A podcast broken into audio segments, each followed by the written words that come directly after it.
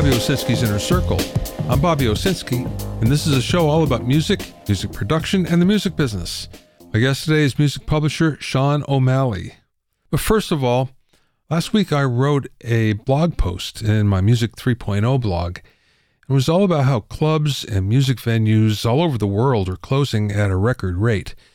Now, they're closing because of gentrification, where all of a sudden everything is going upscale and as a result, the rents are going up, becoming too high. Another factor is insurance premiums, which every club has to have. They're jumping through the roof. Then there's the fact that there are noise laws now. So once an area gentrifies, all of a sudden neighbors in condos and apartments around don't want to hear loud music at 10 o'clock at night. And finally, inflation is driving up the costs on everything from power to alcohol.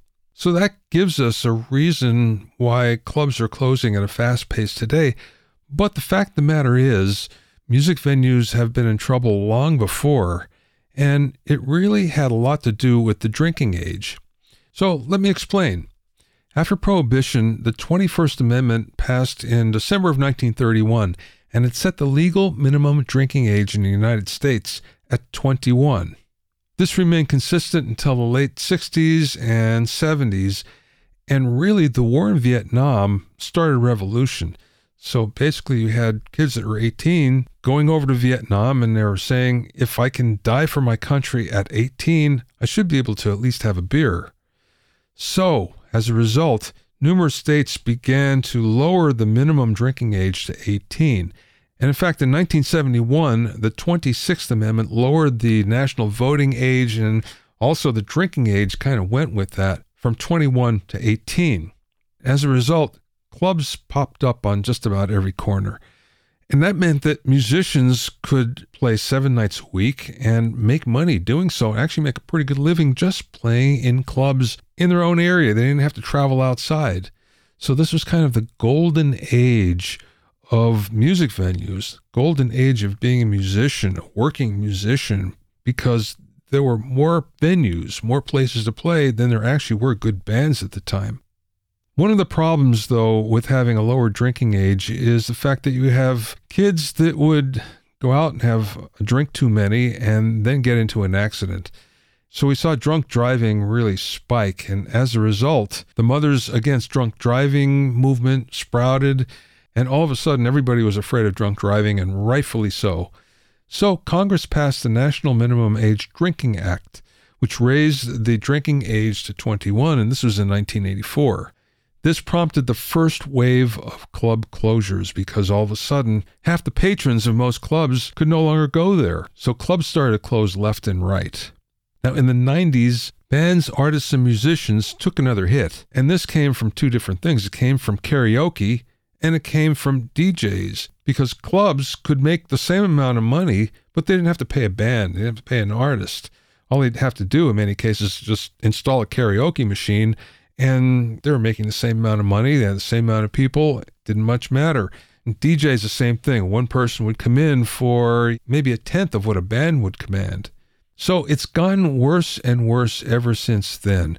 We went from the golden age of clubs, the golden age of having a lot of places to play for musicians, to fewer and fewer and fewer, which brings us to where we're at today with so many new clubs closing, especially after the pandemic.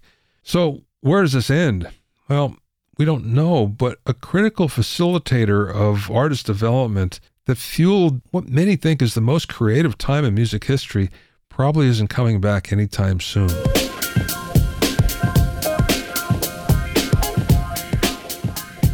If you have any questions or comments, you can send them to questions at bobbyowsinski.com. Also, I'm pleased to announce that the fifth edition of my Mixing Engineer's Handbook is now available. It's totally updated and includes new sections on mixing and immersive audio, self mastering, new mixer interviews, and much more. Get your copy at a special discounted price at bobbyowsinski.com forward slash handbook. bobbyowsinski.com forward slash handbook. You can also find it on Amazon and Apple Books. And remember, you can learn all about the latest in music, audio, and production news when you sign up for my newsletter at bobbyowsinski.com. There you'll also find out about openings for my latest online classes and special events. That's bobbyowsinski.com.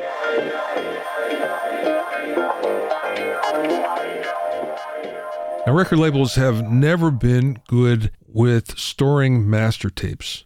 And as a matter of fact, there were decades where they didn't even care. And there's lots of stories about labels deciding that they needed more room. And, well, that room that stores all the master tapes, just throw them in the trash. This happened an awful lot, especially during the 70s and 80s. But when the CD revolution came around, all of a sudden record labels were reminded that wait a second, we can actually make some money off of these masters through reissues and compilations. So now they started to pay more attention. That being said, the Universal Music Fire that destroyed dozens of master tapes by groups like Nirvana and REM and John Coltrane, Joni Mitchell, Aretha Franklin, and many others, that was kind of a wake up call. And then MySpace lost 12 years of music during a server migration. That's 53 million files. It's even worse for indigenous music where there's no real place to store that, and it's getting harder and harder to find. Well, all is not lost. The Arctic World Archive sits between Norway and the North Pole, and it houses a collection of digitized historical documents that include paintings by Rembrandt and the entire National Archives of Mexico. Sitting right next to that is the Global Seed Vault, which is the backup storage facility preserving duplicates of over 1 million seed samples. This is all beneath hundreds of feet of permafrost, and both are housed in decommissioned coal mines that were designed to withstand catastrophes like nuclear warfare. What does this have to do with music? Well, in this Arctic World Archive, they're now instituting something called the Global Music Vault. And this is specifically to preserve the world's music. Sounds good, doesn't it? But the fact of the matter is, they don't have unlimited storage, so they needed a new, clean, and efficient format for storage. They didn't want CDs, they didn't want vinyl, they didn't want tape. They wanted something brand new. So they came up with a piece of glass that's basically the size of a Polaroid photograph and can hold about a terabyte of information. This is impervious to extreme temperatures, water damage, electromagnetic pulses, and abrasion. So it's the perfect medium for long term storage. So, what's going to be preserved? Yeah, that's the whole problem, isn't it? The Global Music Vault turned to the International Music Council, which is an advisory body to the United Nations, and they asked them to come up with an idea of what actually should be stored here. And what they decided was to focus on heritage music from around the world first. So, in other words, they're not going to record labels and saying, give us your thousands and thousands of titles.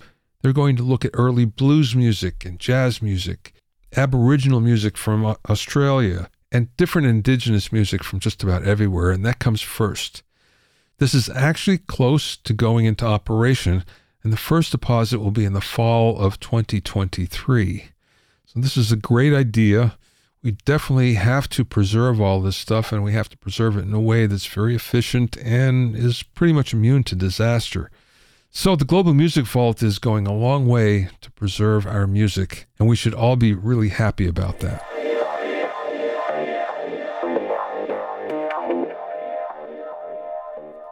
My guest this week is Sean O'Malley, who's the CEO of the boutique music publisher Regard Music. Sean has more than 20 years of experience in music publishing and operations, including royalty collection and distribution, licensing, data processing, and systems development. He was also part of the team that started GMR, the first new performing rights organization in 75 years. Prior to that, Sean worked at ASCAP for eight years, where he supervised a large multi coast team to resolve issues on behalf of its members. During the interview, we spoke about working for ASCAP the differences between GMR and other PROs, AI generated songs, the era of derivative content, the future of music publishing, and much more. I spoke with Sean via Zoom from his office in Los Angeles.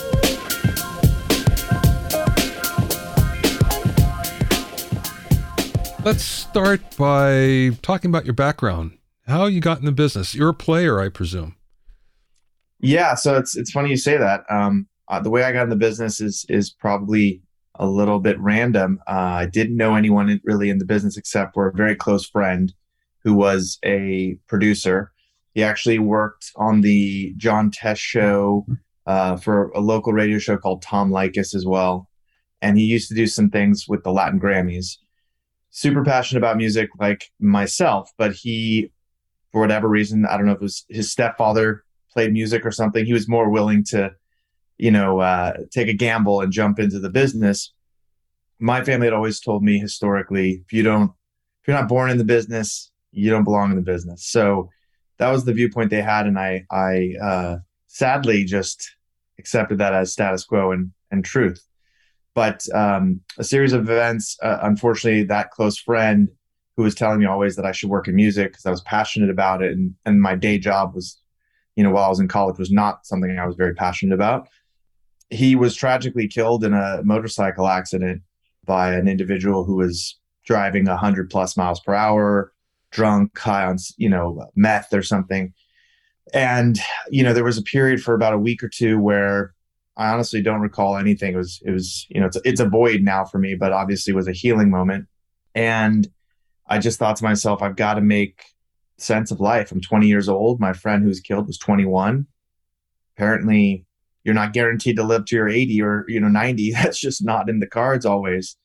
So uh, I kind of came out of that and thought the best way to refocus my life was to kind of take his advice, work in music, and then kind of carry the torch for us both because obviously he, he you know he was a very successful young man and life was cut short and uh, yeah so that's what made me basically i quit my job i went uh, back to school because i had taken a semester off school and i went to cal state northridge met with the head of the, the music industry studies there joel leach he was really convincing convinced me that they were a better place than than usc and uh, i chose them on really his kind of salesmanship alone. And uh, he found me a job actually at a, at a, very well known recording studio called Rumbo Recorders. And next thing I know, I'm, I'm in the music business. I'm studying music and I'm at a recording studio. And, you know, apparently my, my, my parents were wrong. You could, you could be in the business and not be born into it. I read somewhere where you were a luthier at some point. Yeah. So that, So the job I had prior and that I had taken some time off school was in construction management. That's the business my dad worked in for 50 plus years. He was very prolific at it. He did, you know, great work and was very proud of that work. Uh, I'm proud of it as well. It just wasn't the right, you know, job or industry for me. And, but the job that I was being paid for at the time when I took that semester off was significantly more money than that runner position at a studio. So I worked at that studio, I don't know, maybe a year, a year and a half. A friend growing up, her father built handmade guitars that were just breathtaking. And he basically said, Look, I'll pay you twice what they're paying you at the studio if you come work for me. And that was a no brainer, you know? Um, I mean, the best story I can tell you about the recording studio is that when I worked there, the other runners were jealous because I had started at a higher pay rate than when they had started and I had to explain to them how minimum wage works. That essentially they couldn't pay me less and they couldn't pay you less because there are laws that prohibit that. And again, that's like another golden lesson uh, for the music business. Yeah. you know, they'll pay you nothing if they can. And, and you know, fortunately, there were some, you know, uh, laws that, uh, that helped us at least make something during that time. But yeah, I did. I went and worked out as a luthier for about two years. I loved it very enjoyable.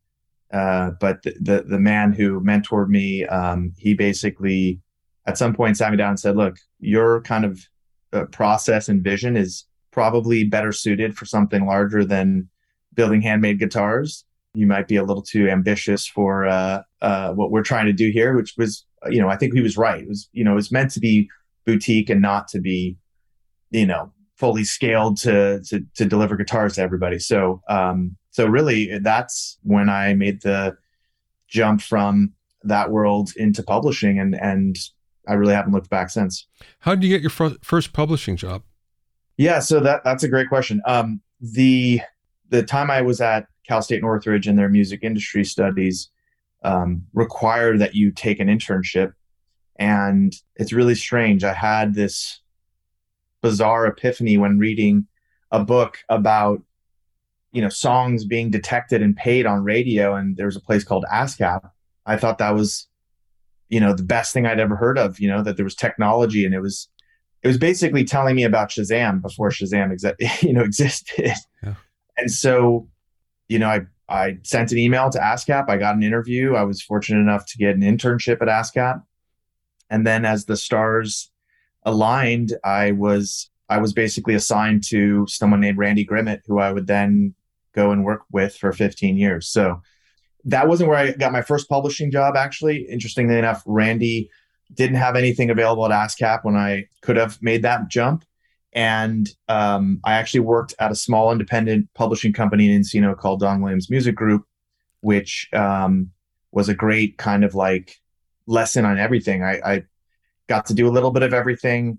You know, Don's very entrepreneurial and very kind of uh, uh, do at, do whatever you want to do if you can make it work. Um, very pragmatist. he's a, he's very much pragmatist, and um, that was a great experience. And honestly, um, really kind of set me up because when I then eventually did go join Randy at ASCAP and work 15 years with Randy, both at ASCAP and at Global Music Rights, the perspective I had was very different than anyone else there, uh, including Randy. You know, most of the people there came from a society background. They saw ASCAP very specifically in this, you know, somewhat siloed light.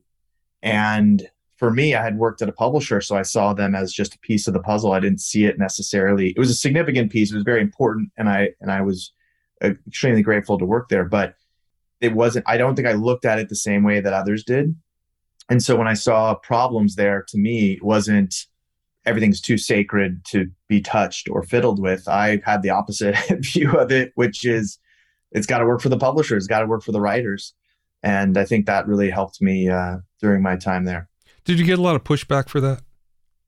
Absolutely. I mean, I would say every industry is equally has an equal amount of inertia pushing against anyone who's interested in innovation and you have to be I would I would almost argue you have to be someone who doesn't want to be innovative. You have to be innovative. You, you're it, it's too much. It grates your your brain and your psyche too greatly if you're not innovating or else it's just a matter of time before you know like i said inertia other factors are too overpowering and will eventually grind you to a halt. I, I guess i was fortunate enough to be the youngest of five children uh, you know in an irish catholic family. So you know it's a lot easier for me to keep fighting i guess. Okay so since you had a big background at, at ascap what's the one thing that people don't know or you wish they knew about not necessarily ASCAP, but a PRO? Yeah, I think uh, you know first and foremost they are they're really kind of the the first legitimate entryway into publishing. I mean, if you really look at what music publishing is, intellectual property rights, and when they come to be relevant in the U.S., and you look at ASCAP's formation and being founded by arguably some of the largest writers in American history um, in 1914, then really they set the kind of they set the tone. They set a lot of things in motion. The a concept of writer and publisher share is not even discussed in copyright law because the government doesn't care. It's equity, it's percentages. They don't care.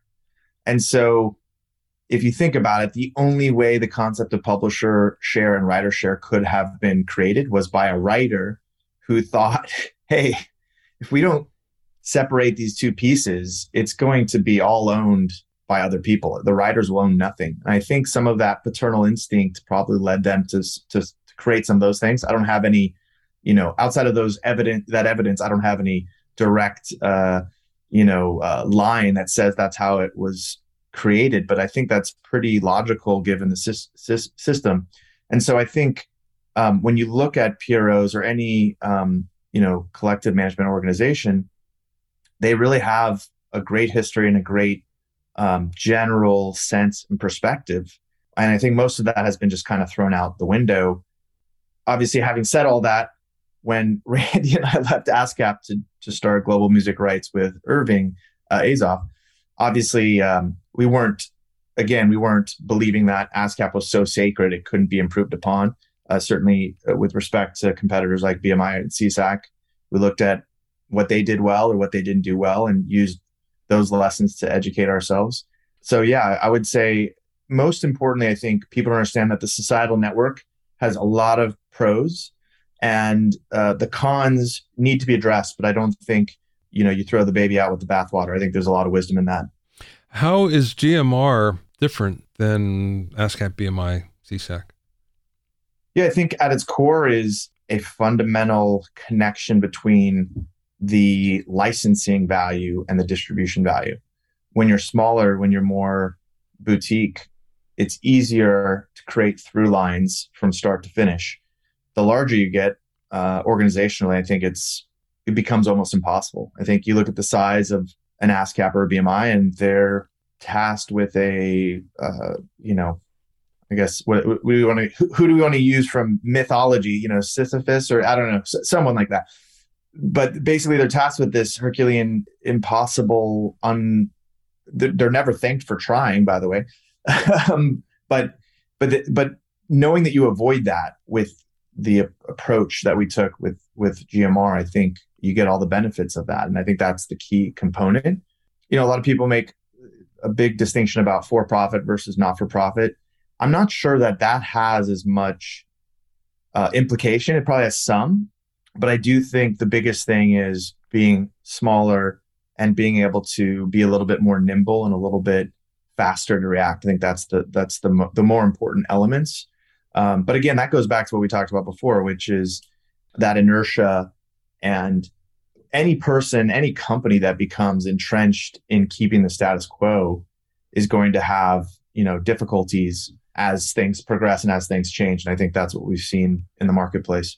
You know, that's really interesting when I think about it because with intellectual property and copyright being so different now when we're in the digital age and needing to really come up to what we need today, you would think that GMR would be in a much better position to take up that fight and change when never that happens. Absolutely. Yeah, no, that's exactly right. And I think you look at, you know, technology is a, a very great example of the challenges for for the incumbents actually, because, you know, for example, when I was at ASCAP, they built a massive system called PREP. You know, the price tag was supposedly $100 million, paid for over 10 years. By the time that system was complete and it was very difficult to even just to get it online and it only processes domestic data, or at least it did at the time that I left. That was again, it was so hard to get there, and, and they spent all that money. And you looked at the system and said, "Hmm, we probably could build something better if we spent the next 12 months on it." And that's that's a really big lesson. I was fortunate enough to learn uh, firsthand, but I think it's a lesson that we should all, you know, heed. We should all know that technology is exponentially changing and growing, and so anything we build, like with my new company regard music that's that's a huge part of what i pay attention to. Are we building something that by the time we finish is no longer relevant? Because that's a mistake. We should really iterate and reiterate as necessary. And i think uh, specifically with in the kind of digital spectrum of time we're in it's really paramount that you do that at this juncture because you don't want to be overspending and, and overcomplicating things that might change very quickly I want to get to regard music in a second, but while I think about it, and we're on the subject of technology, so where do you come down on AI generated songwriting and songs? Sure. Uh, you know, I think, well, ultimately, it won't be for me to decide. It's probably going to end up in the Supreme Court or something like that uh, in, in the future. You know, the the copyright laws. I think a lawyer uh, that I know said to me that the copyright law is pretty specific about it being a U.S. citizen, a, a, person, and so that there's a lot of belief that there's protections as a result of that that would require a person then to become the copyright holder. But to your point, whoever owns that AI could potentially be that person. You know, personally, I, my initial reaction is as a fan is just to say no thanks. Um, I would say there's a long line and uh, there's a long line of of items that humans created without questioning whether they should. I think this might be one of those. I think AI has great applications in many sectors and many areas. I'm not sure art is the best one. Um, and it may be that, you know, I would hope we will see that one of the things that humans can do better than computers, no matter how advanced they become, is creating art and expressing human emotions. I would hope that it will always be the case. Otherwise, um, something has has happened fundamentally to change life as we know it. But um, but generally, I don't try to judge it. I think there's applications. Um, you know, I, I read uh, an author who's always talking about exponentiality, and he recently posted a great amount of information about you know AI generated video, and there could be great applications for that. There could be, for all we know, it could allow someone to have even greater ideas or concepts, and you know reducing uh, costs as a as a driver or as a factor in what expressions um, really touch people. That's my hope. But it's certainly something to keep an eye on. We, you know, we as a society get to decide how that technology gets utilized and whether it impacts things. You could argue the same thing was true about the beginnings of YouTube or Spotify. I would argue that in the end, both of those things ended up being, I think, generally pretty good. There's some things I might have suggested they do differently, which might have had different outcomes. But I think that's the goal. We as a society have to decide what we want to value. And hopefully it's, you know, great music. It's great, great songs that that motivate you I, I feel like I, I, used to teach a publishing class at Cal Poly Pomona, and I would ask the students every year the same question because I know what my answer is, but I want to know what does a 20 year old think? Because I was once in that class. I, I understand, not specifically that class, but I understand that thought process having been a young person who wanted to get in the industry and you know create new things i would always ask them do you think music is better now or in the past? And if it was better in the past, what decade? And the sad thing is, over time, I, I saw that more and more students said the past. It was it was fewer and fewer people believed in the current music. I think that's unfortunate because um, there's great music out there and still great music being created, and it's important we value that and continue to make sure that's a priority. But what was what was also interesting was the the, the decades that people chose and personally, growing up in the 90s, uh, you know, being in high school in the 90s, I thought to myself, when when I was in high school, we always thought the 60s were like the best for music. We thought we lost out. And then looking back, you're you're thinking yourself, the 90s was pretty great. There's a lot of great music that happened in the 90s. Uh, it was just you couldn't maybe see that uh, that perspective when you were living it. So it's it's it's really an interesting thought. Like, what what will we all think in 20 years? Where will we be? um, what will be the next thing that makes people excited you know it's it's it's really that's kind of the exciting part of life i think is not knowing what's what's next. Well that begs the question since they seem to think that current music isn't quite as good as something from the past it makes me wonder and we can cite many things it's the homogenous nature of of using loops and not real players and whatever limited chord changes all that stuff. But it makes me wonder as a publisher, how would you look at that then? How would you look at something that's modern? And you, you kind of have to gauge it against other songs that have long life and longevity. How does that fit into the way you look at things? Yeah, I think, you know, for me as a, a fan, uh, certainly as someone who works in the business, I like to think of the time that we live in now as being, and this is going to sound negative, but I, hopefully people will see it as somewhat gray. I, I, you know, I might have my own feelings, but I'm trying to be as gray as possible. But we kind of live in an era of derivative content. And what I mean by that, outside of the remakes of, you know, Ocean's Eleven or whatever other movie or maybe covers of songs, I think the current generation is much more interested in putting pieces together. The art is very different. You know, they, they're no longer just painting something and calling that art. Some people are, but there's other variations on that. There's all kinds of kind of modern takes on that. And I think that is actually really interesting. I think there's a lot of opportunity in that. I don't think the younger generation cares as much as we might. Um, you know, we might hear a song and think, well, that's very similar to this other song. I don't know if the younger generation thinks that's a negative. I think they actually think that's a positive. They actually enjoy that someone has taken something old and made it relevant again in a very weird again there's a lot of coincidences in life or if you believe something else the again the universe is aligned a certain way. But when i worked at both ascap and gmr we had a composer named walter murphy. And walter historically uh, you know, is known at, for his early days for doing a fifth of Beethoven, which is, you know, a disco version of Beethoven's fifth, and uh, you know, was great for him, and he, you know, he's very proud of it as he should be. What's really strange is we at Regard now represent Robin Thicke, and he actually did a take on that.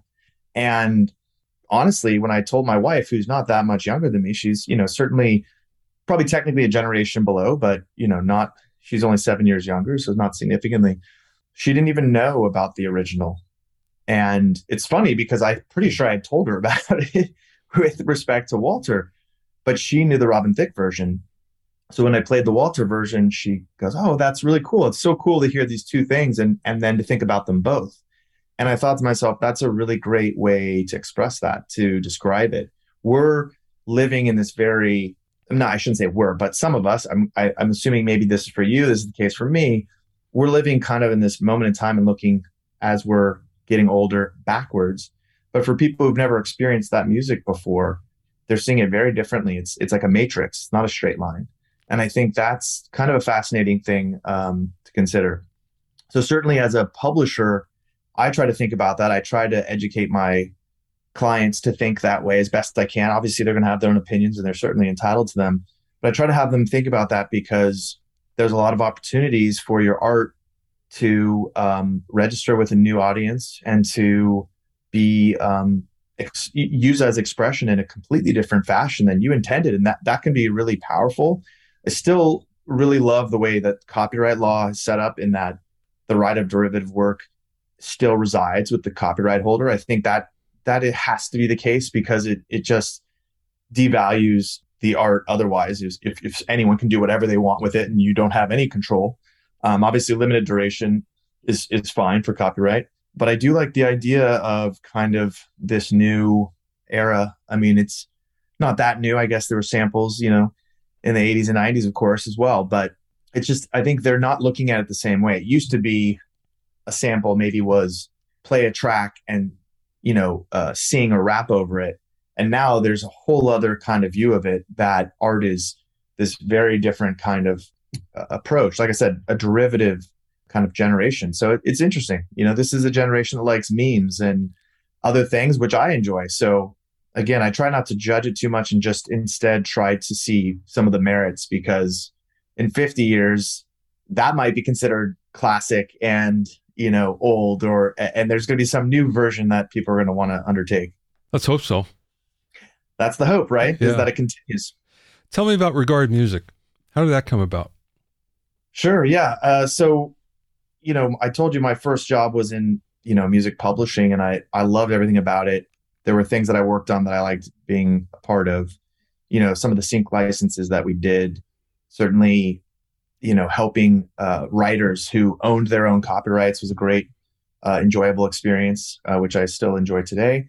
Um, certainly, to the extent extent that you can participate with people and and become an equity owner with them and partner with the music, I think that's a great opportunity. I think, you know, traditional publishing deals still are around for a reason, and but at the same time, my background for so many years was on the society side and specifically related to performing rights, which for most things generates you know the lion's share of money. So it is very important and relevant.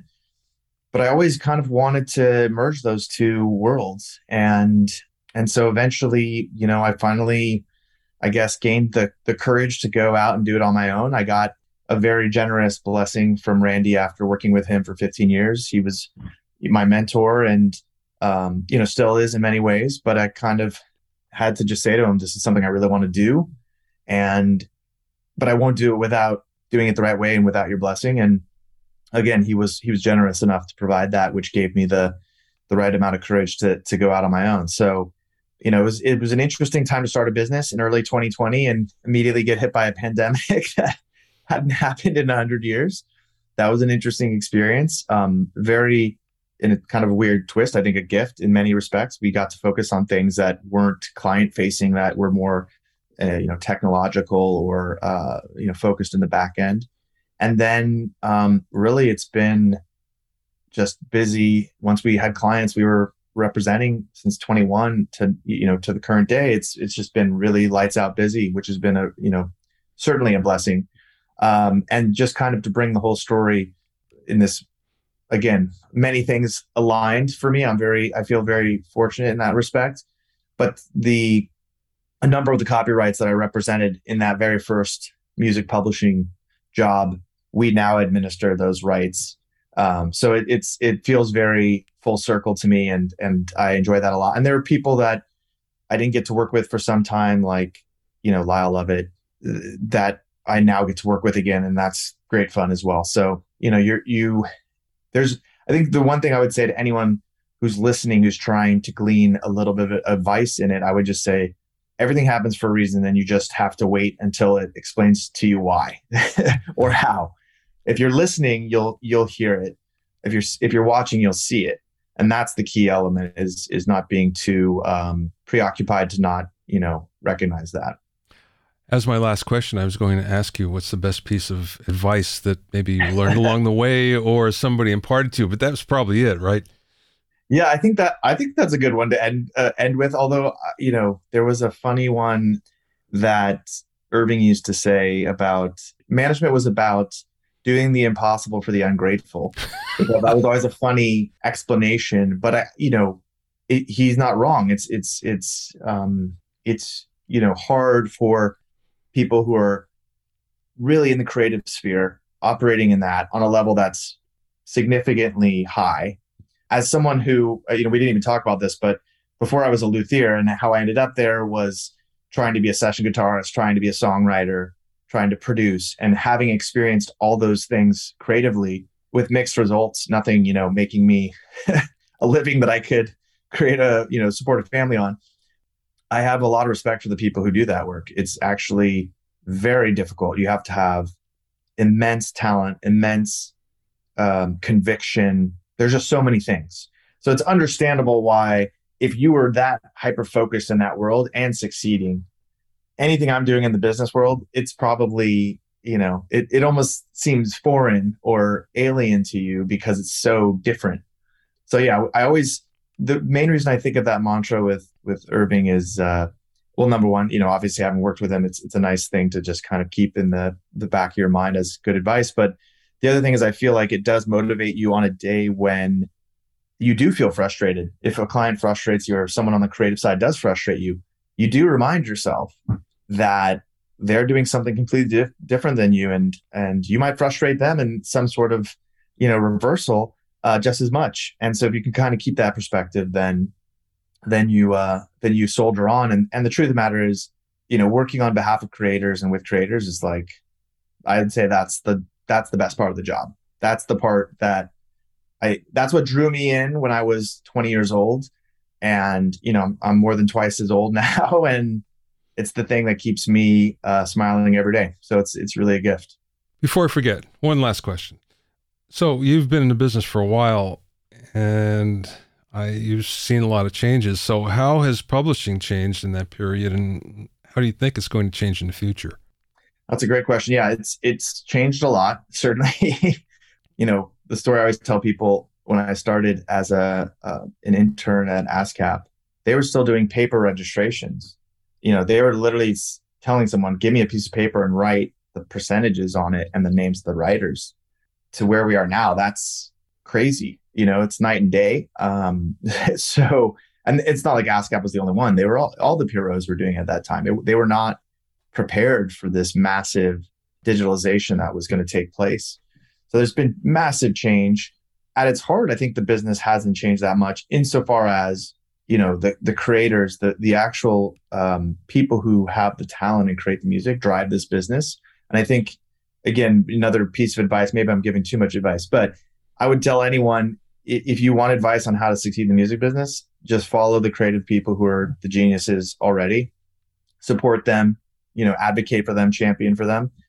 That's the key to success. Anything else you have planned is probably going to, unless it's in perfect alignment with that mantra, it's going to have problems. So I would I would highly recommend people take that. But the publishing world has become in a moment, I would say, instantaneous and worldwide. It used to be you had to have all these societies in every country because how else are you going to license, get money, et cetera, in any of these countries. The technology makes that almost simple. It's very easy to do that now. And I think it, it asks a great question of what do those societies in certain territories become now that that is a reality? Simultaneously, the instantaneous nature of streaming, of uh, consuming digital product is completely different. So again, what do we do to, to reflect that? And then I think, you know, how does this, how does the societal network respond to that? How do publishers respond to that? I think those are all questions that are kind of shaking out as we speak. But at the end of the day, what it really comes down to is, and this is kind of what I always tell staff at Regard Music, it really comes down to what I thought when I read that page when I was 20 years old that led me to that internship at ASCAP.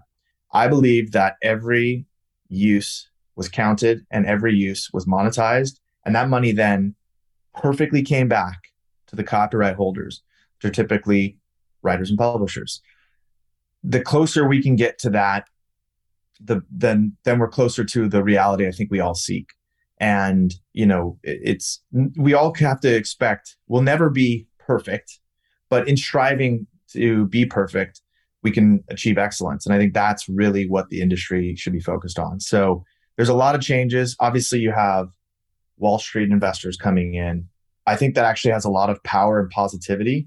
You know, the the major publishers, major uh, record labels. You know, there's I, I have no bones to pick with any of them, but I think when you look at a marketplace, you want to have balance, and I think Wall Street is a good balance to some of those publicly traded companies because they all kind of answer to the same powers. And don't get me wrong, it could it could go a different direction or something. That's always a possibility. But I think right now they're really interested in being good stewards of the things that they're purchasing and trying to, you know, be profitable in, in an industry, but but also be a lot of that profit is based off of solving problems.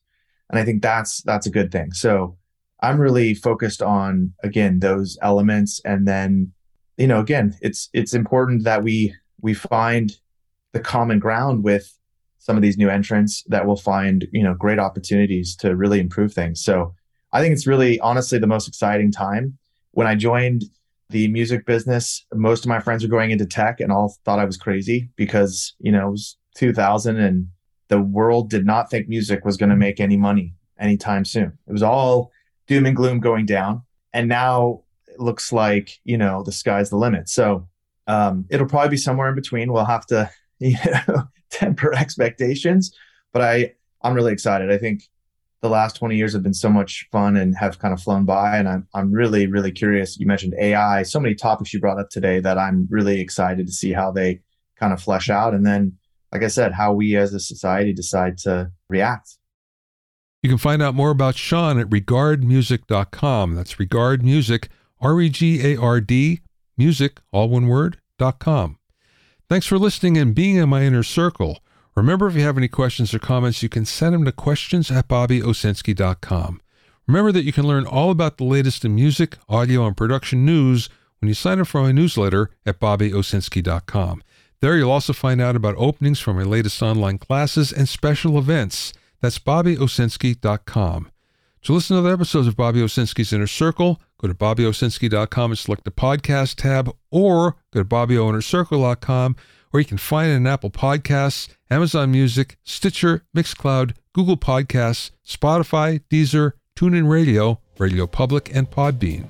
At bobbyowsinski.com and bobbyoinnercircle.com, you'll also find a sign-up form for my newsletter and for alerts for new podcasts. This is Bobby Owsinski. I will see you next time.